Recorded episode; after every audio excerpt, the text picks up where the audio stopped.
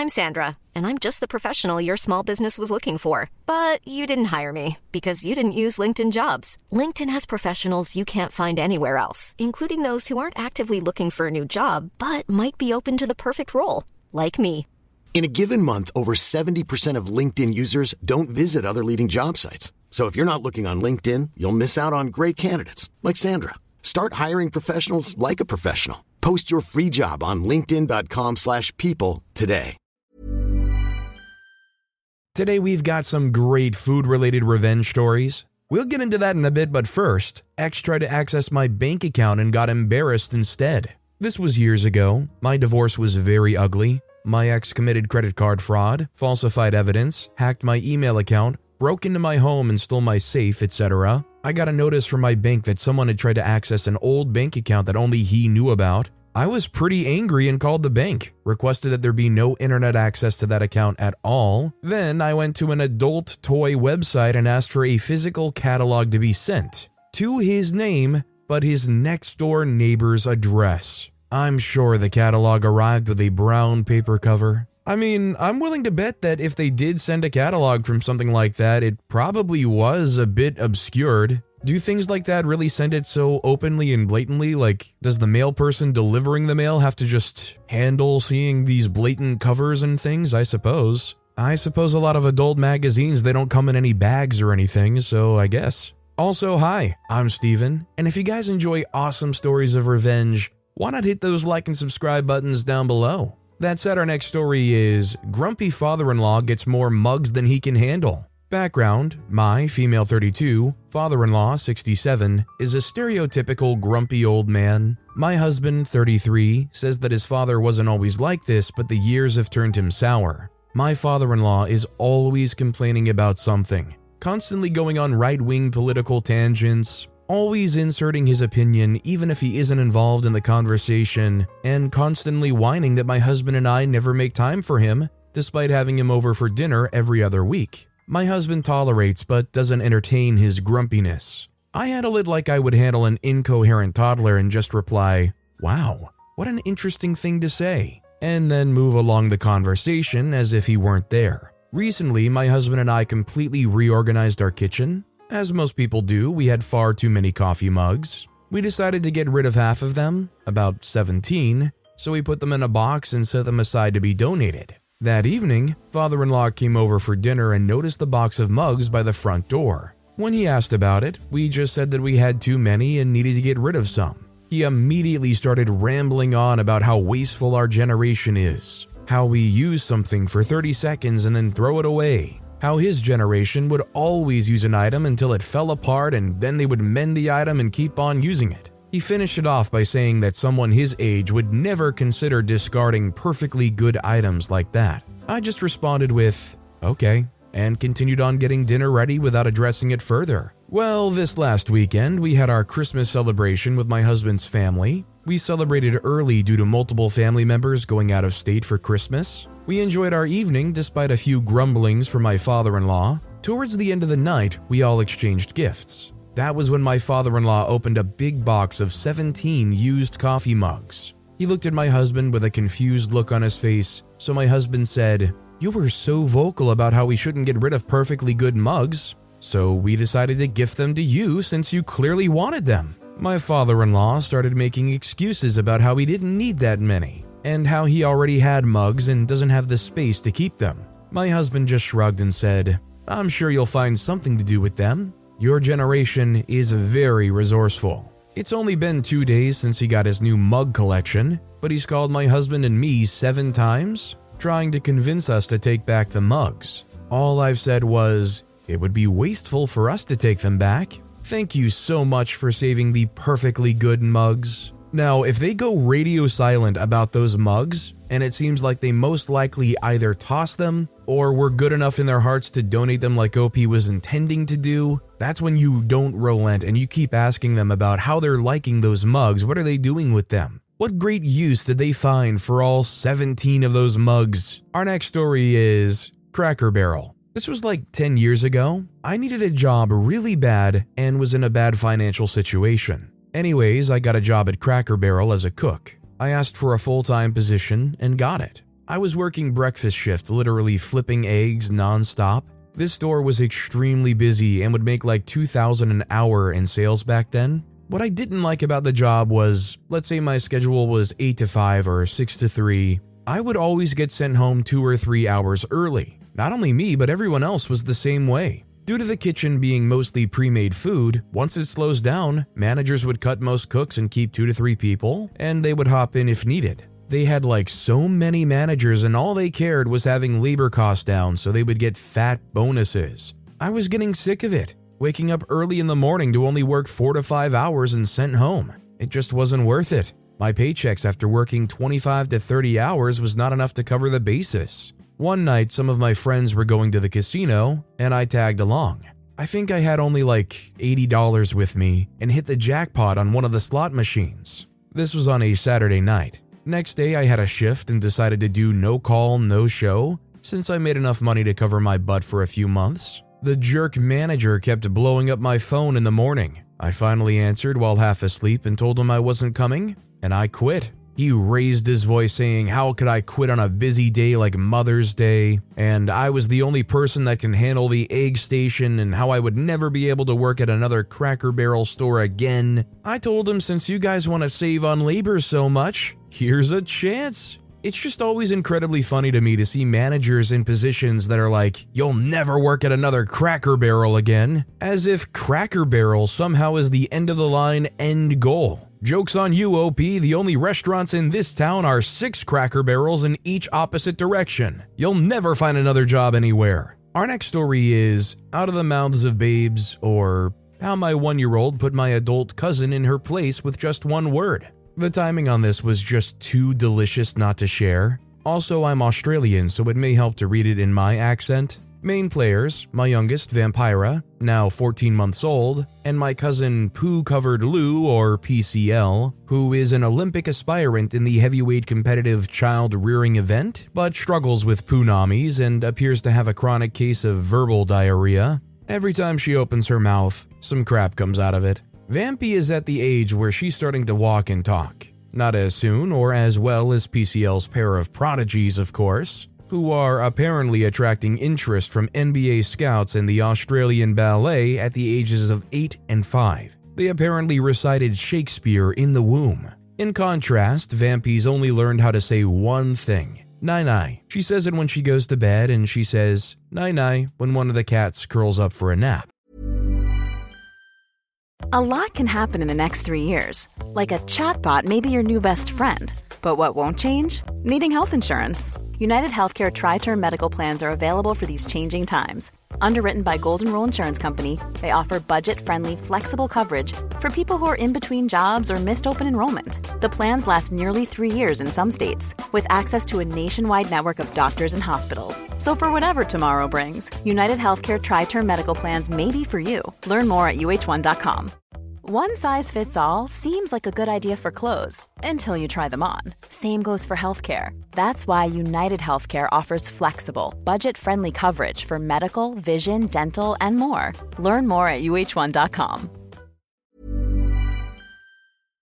Recently, we had a Zoom call with my fiance Martin's parents in the UK, and when they said goodnight, Vampy said night night and curled up on the couch to show them how she goes to sleep at bedtime. So, my terrifying sister hosted a family and close friends party over the weekend to celebrate Martin and I getting engaged. PCL doesn't like my sister, but she came to the party anyway and mostly hid in the kitchen nursing a case of crap on the liver. Every now and then she would wander out and try to start some drama, and someone would shut her down, usually my terrifying sister. After a while, poo covered Lou resorted to trying to attract attention by teaching Vampy to talk. Vampy was between my dad and I on the lounge when PCL pounced. She was almost standing over us, waving a couple of toys at Vampy and saying in a loud voice, Can you say Teddy? waves the Teddy. Can you say Dolly? waves the doll. Both dad and I were telling her, Not now, go away. But poo covered Lou kept up with the Teddy, Dolly thing a couple more times. Through all this, Vampy was staring at her, making not one sound.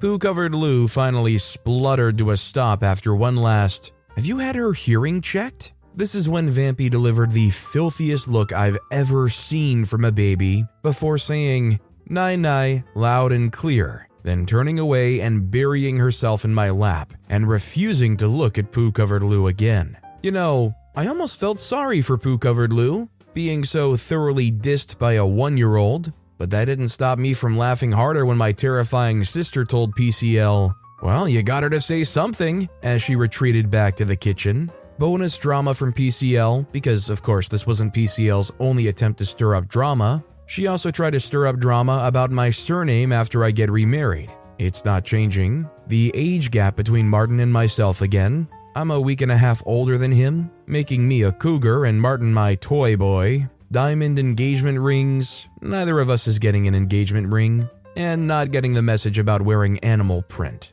If my sister and brother in law in the UK and my brother and sister in law in Canada can read the message in the group chat and turn up on Zoom wearing animal print, then PCL can too. My Canadian sister in law looked resplendent in leopard print. She said it was a matter of national pride. Now, obviously, I don't think my memories really extend all the way back to being a toddler, but just me being me, I can already tell you if I were in a situation like Vampy, I would not want some stranger I hardly know up in my face waving around this doll and saying, Can you say dolly? Can you say this or that? I just know that kind of thing would have made me incredibly uncomfortable, and I would have wanted to 9 9 too. Our next story is Christmas Gift Revenge. This was about 23 years ago. My husband was lousy at giving gifts. He would get what he wanted for himself. That year, I came home to a large box wrapped up about 10 days before Christmas, and he said it was for me. He was so excited. Mind you, we've always been pretty broke. So we, or should I say I, always bought for our children and his greedy family, mother in law demands, we always did without. For some reason, I wasn't that excited about this gift. Intuition? Well, Christmas Eve comes and we open gifts. He gets all excited, telling me that I'm going to love this present. I open the box to find a shop vac. We had hardwood and linoleum, so I always swept and mopped and had no need for it. He told me that it's wonderful because it cleans up the garage, his domain, even picks up water, and he said it worked great because he already tried it before wrapping it up. I was ticked. He bought it for himself. I would have been happy with a $5 necklace that turned my neck green. That night, I wouldn't even go to bed with him. He comes into the living room where I was laying down at and told me to come to bed. I told him I wouldn't because I couldn't look at him. He then tells me how I was extremely selfish because gifts were to be what we as a family could use, not what we would want. I laid there all night and plotted my revenge. I had to wait for a year, but like they say, best served cold. I kept quiet and told nobody of my plan for revenge. 50 weeks later, I found it. I wasn't even looking for it, but it was staring right at me as to say, Here I am, and it is time. It was in a huge box. I quickly purchased the gift, got some wrapping paper for it, and hid it. Didn't want any sneaky Pete's. Christmas Eve, while he was at work, I put the present under the tree, took two rolls of cheap wrapping paper, and I put some ribbon and a bow on it. It also had a nice weight for it. We start opening gifts, and I wait a bit. Finally, his eyes light up seeing this big box and finding out it was his. He was so excited, and I told him that this is especially bought for him. He opens the box to find a case of toilet paper. I then quoted him Christmas was not for what we would want, but what we as a family need or could use. We all wipe. He was furious. He complained to his brothers and everyone. My family and his brothers told him that he deserved the toilet paper. To this day, no husband in my family will ever buy a vacuum cleaner for their wives as gifts. All I'm saying is there was a point in my life where my mom expressly asked for a vacuum cleaner. So the point to be learned here is not that a vacuum cleaner is a bad gift, it's just it has to be something that the person actually would want. Our next story is Don't get into an annoying toy war with my mom. So, when my brother, my parents' first child, was a toddler, my cousin decided to buy him a special gift for Christmas. It was a purple Sesame Street saxophone that you couldn't remove the batteries from. If you pressed the buttons, it made noise. It, according to my mom, was loud as freak. It annoyed my parents to the point that it mysteriously vanished one day and was never seen again. The following Christmas, mom got revenge. She bought my cousin's son a full drum set, and I mean a full, expensive butt drum set. He played it for years before it broke. They lived in a small house with no garage, so he was playing it in the living room at all hours. Needless to say, no one has ever tried to give annoying toys to any of us since, and my cousin now hates the drums. Don't dish out what you can't take back, I suppose. I mean, I kind of feel bad for that kid. If they used it enough that it was genuinely annoying to them, that kid surely did like that Sesame Street saxophone. I mean, God forbid the number of saxabooms in the world continue to decline and Jack Black can no longer pull off his solos. Our next story is I moved my crazy father's stuff around. I grew up in an extremely dysfunctional home. My father abused me and my mom. Verbally, physically, it's clear to me now that he had an undiagnosed mental illness which caused him to believe the house was under surveillance or that there were people out to get him. Because of this, we lived in a constant state of fear. Obviously, as a child, options for fighting back were limited, but the crazy idiot was super paranoid, which created an opportunity. So sometimes I would sneak into his study and moved things around. Nothing drastic, just a pack of staples or a pin that I'd put on the opposite side of his desk. It would drive him nuts when he saw it. I'd wager that this memory of my petty revenge has done me as much good over the years as the 10 years of therapy plus meds I had to take. I really do think in situations like this, there can be little things or tricks somebody does and finds that really can just kind of help them keep it all together when having to go through day after day of this kind of treatment. This next story is invite two guys to the same dance? Have fun dancing by yourself? Alright, I'll try to keep this one short and sweet, but it was still a pretty fun time. A couple of weeks ago, I went dancing at a place I'd never been before. Unfortunately for me, almost everyone there had a partner but I was able to find a very attractive girl to dance with. I'll call her Brittany for the sake of the story. Brittany was hot and knew how to dance incredibly well. Those were good things. Unfortunately for me, I got lulled right in and asked for her number, which I got. A week or two goes by and she texts me saying that she wants to go dancing again. That's great. I get to the dance and she says she's going to be late because she's getting food. Mom deserves the best, and there's no better place to shop for Mother's Day than Whole Foods Market. They're your destination for unbeatable savings, from premium gifts to show-stopping flowers and irresistible desserts. Start by saving 33% with Prime on all body care and candles. Then get a 15-stem bunch of tulips for just $9.99 each with Prime. Round out Mom's menu with festive rosé, irresistible berry chantilly cake, and more special treats. Come celebrate Mother's Day at Whole Foods Market.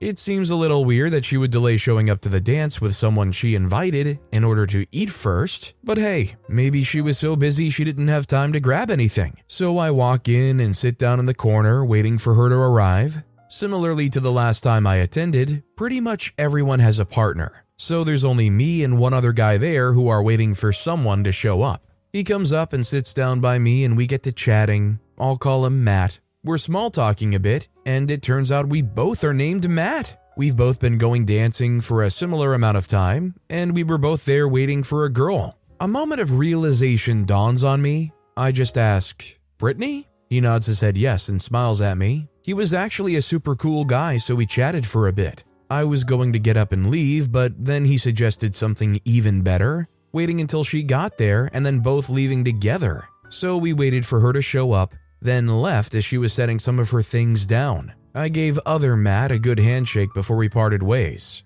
It still feels kind of sucky, but at least we both got to leave on our own terms instead of both getting played by the same woman. So I don't really understand what Brittany's end goal was. She found two almost identical people and was going to show up to the dance, and then what? Like, was she just doing it just to get a laugh? Honestly, I thought this story was going to transition into a Matt v. Matt love story. This next story is found out my boyfriend was advertising himself as poly, gave him a self help book. My boyfriend at the time had told me we were in a monogamous relationship. I then found out he was on the app Feeld, saying he was polyamorous and interested in groups, watching, sensual, etc. I confronted him about it and gave him the ethical tramp to educate him on what polyamory actually is, aka telling each partner about the others and keeping the lines of communication open. I found it ultimately very funny that he was advertising himself as this sexually open person given how closed and possessive he was in our relationship.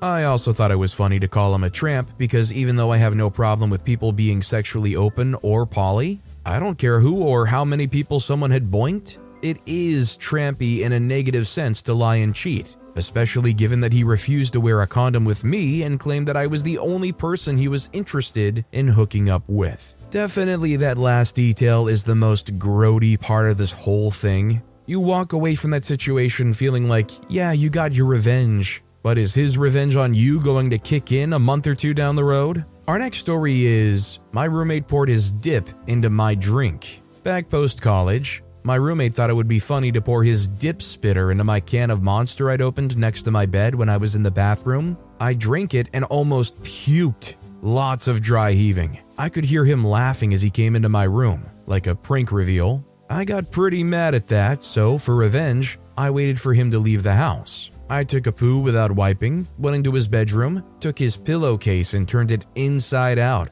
I then wiped myself all over it, turned it right side in, put it back on, and waited for him to come home. Anyway, I went to sleep before he got back, but was awoken by him saying he had to go to the doctor for pink eye two days later. Freaker. Surely, even if they were in an inebriated state, they would be able to smell that the pillow they're going to lay their head on reeks, right? I mean, what did you do? Wipe and then spray it with every ounce of Febreze you have in the place? I just don't understand how they could still get in the bed and not notice it. Our next story is another tale of not getting paid. Many moons ago, I worked at a little neighborhood dive bar. I opened the bar at 6 a.m. and worked until 2 when the other bartender came in. My regulars were old folks, bikers, and construction guys who came in when the weather stopped their work. I never met the bar owners. The other bartender would give me my check each week. One day, the beer vendor shows up but insisted on cash on delivery. This had not occurred during my six months or so of working there.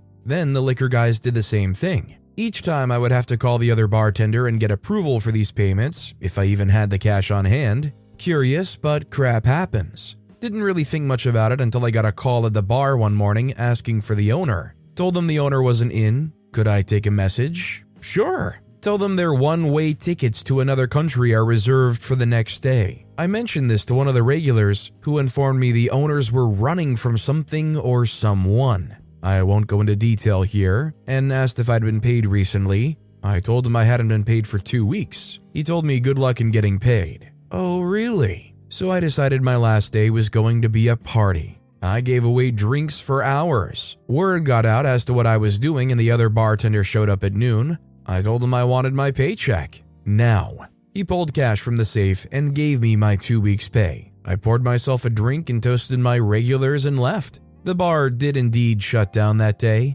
but I got paid. Honestly, as long as you got that money, I say everything is right in the world. Good luck to them and whatever shady business they're getting wrapped up into. Our next story is fishing hole catch. Many cities have spots or fishing holes on certain roads where the police love to sit at and catch speeders. I used to live in Toronto, and for those of you who live there, you know that one of the favorite fishing holes is at the east end of the Bloor Viaduct, a main east west route in the city. On Sunday morning, I'd gone west into the city and seen them setting up their trap. About an hour later, I'm heading back, and there's some jerk sitting right on my tail all the way to the lights just before the bridge. At this point, the road opens up from one lane to three lanes, and at the red light, the jerk decides to go into the lane on my right. By the way, I'm on a motorcycle with a lot of low end torque, and he's in some kind of expensive car, think BMW slash Audi. The light changes to green, and I gun it beat him off the line, but the moment I hit 50 kilometers per hour, the speed limit, I roll off the throttle. The jerk keeps accelerating and is probably going 80 by the time he's on the bridge. Sure enough, the cop lights up and steps out, signaling him over. As I go by, I downshift, gun the engine, and go on my merry way. My version of petty revenge. It's always an incredibly satisfying story when there's some road raging absolute jerk who you know you can pull the what are you chicken maneuver to them and they'll get all wrapped up and they'll lose themselves and do something stupid and just get themselves in trouble. Our next story is birthday pettiness. My mother has this friend, let's call her Laura, who is a, well, not one of the people who I like. This story takes place in my sister, let's call her Nicole's, 11th birthday. Laura invited my mother, Nicole, and I for her daughter's first birthday party. Her daughter and Nicole's birthday are five days apart. No big deal. However, the party would be just on Nicole's birthday because it happened to be on the weekend. Mind you, Laura always remembered my birthday, but not the same for Nicole. My mother didn't say anything. I don't know why. Maybe she didn't want to cause issues, as Laura can be or is a very difficult person to deal with. I was fuming. We were supposed to celebrate Nicole's birthday, but now we had to spend our time celebrating somebody else's birthday. Nicole was visibly upset, but what choice did she have? We arrive at the party, and I take Nicole to sit with our friends. Our table only had people of our age, 11 to 15 year olds, I think. At one point, I can't hold myself anymore. Laura can't acknowledge Nicole's day? I'm going to do it myself then. I start to sing happy birthday for her, and other friends who knew what day it was started singing along. We attract some attention, and after we're done singing, we go back to chatting and minding our own business. Nothing big, but I remember Laura's expression being something of confusion. Then, like she remembered something, she wasn't happy, but hey, it wasn't even five minutes that we sang. Laura hasn't changed to this day, but my sister and I still laugh about this birthday some years later. Does everybody else agree that this really is on the mom for really not, like, at least mentioning it? I mean, I guess it's one thing if they still go and prioritize this other person's birthday, but really, like, they should have just said, hey, it's my daughter's birthday, we're going to do something else, understandably. Our next story is food for thought. My cousin is always coming over to my house, and he thinks he can just help himself to food when he's here. Literally, the real life Joey from Friends walking into Monica's apartment and helping himself. He has a real sweet tooth and eats everything and anything savory or with chocolate on it, which takes me to my revenge. I had got a chocolate fountain as a birthday gift and had been making some hot dogs that day for lunch. You can probably guess where I'm going. One of the hot dogs, bun and all, went through the fountain and now looked like a delicious chocolate cake, which I'd left to harden because I knew this greedy cousin was coming over later to play some video games. I left the cake sitting in my kitchen and had put the fountain away, so he didn't know I had it at this point. And no joking, the first thing he did when he walked in was go straight to the kitchen and grab a can of Coke and took the bait. I heard him gagging and then start shouting from the living room, and I just couldn't hold my laugh in. You'd really have to know him and have been there to see how perfect the plan worked out. It honestly couldn't have went any better as far as petty revenge goes. Safe to say he will be thinking twice in the future about just helping himself to any food in my house. I think it goes without saying for most civilized humans that you don't just visit somebody else's house and immediately start raiding their fridge or pantry. You're not Shaggy Rogers, alright? This next story is Hot Ham Sandwich. Back in 2013, I was starting a new job and knew in advance that there was a communal fridge in the break room. So on my first day of work, I brought a ham sandwich and chips with me for lunch. The ham sandwich was in a plasticware container that had my name in Sharpie on the lid. Come lunchtime, I joined some coworkers in the break room, grab my container, and instantly notice it is way too light. Sure enough, my sandwich was gone. To say I was ticked was an understatement. This was not your typical store bought ham. It was a salt cured ham that I particularly love and splurge on very rarely. The next day, I brought another ham sandwich to work,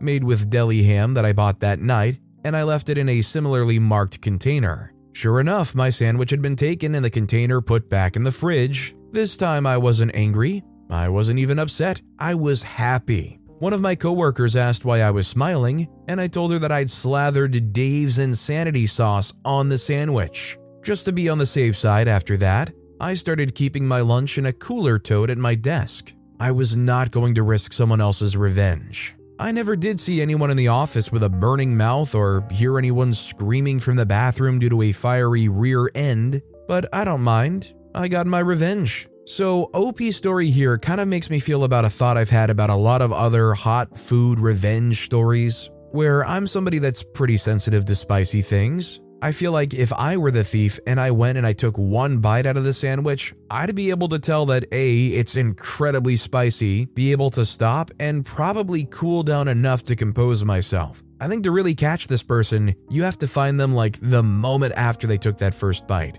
Either that or they love Dave's insanity sauce. Our next story is Polite, Well Mannered Petty Revenge? That's our boys, not Buckety. It's summer down under, and that means it's cricket season. My son, Marty, and my stepson, Kyle, both 16, are either going to cricket practice, going to games, or going around to their friends' houses to have a hit. This means they're often on the bus coming back to our place at around the same time as a woman we'll call Karen. I have no idea of her real name, but that will give you a bit of an idea of what she's like. I'd say she's in her mid 30s. Karen is nearly always seen pushing an enormous pram pusher, absolutely loaded with bags and a child stuffed deep inside it. I do know the child's name, but for the sake of anonymity, I'll call her Boudica. Again, to give you a bit of an idea, Boudica looks to be primary school aged, but I don't remember ever seeing her walking. My fiance Martin says he saw Boudica walking once, but Karen kept telling her not to get her shoes dirty. In the five or so years I've lived in the area, I've had a number of run ins with Karen.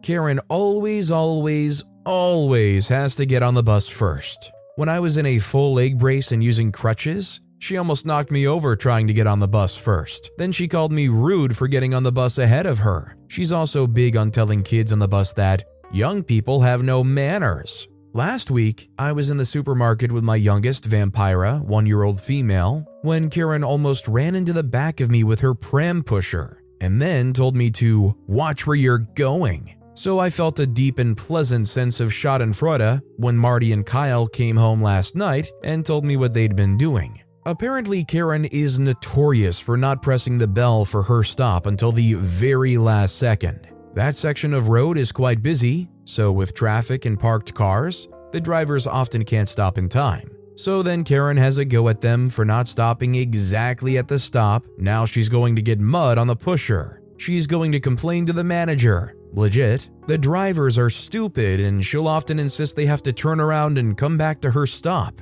This makes everyone else on the bus angry. So, for weeks now, one of the boys has been pressing the bell for her nice and early, saying, I think this is your stop.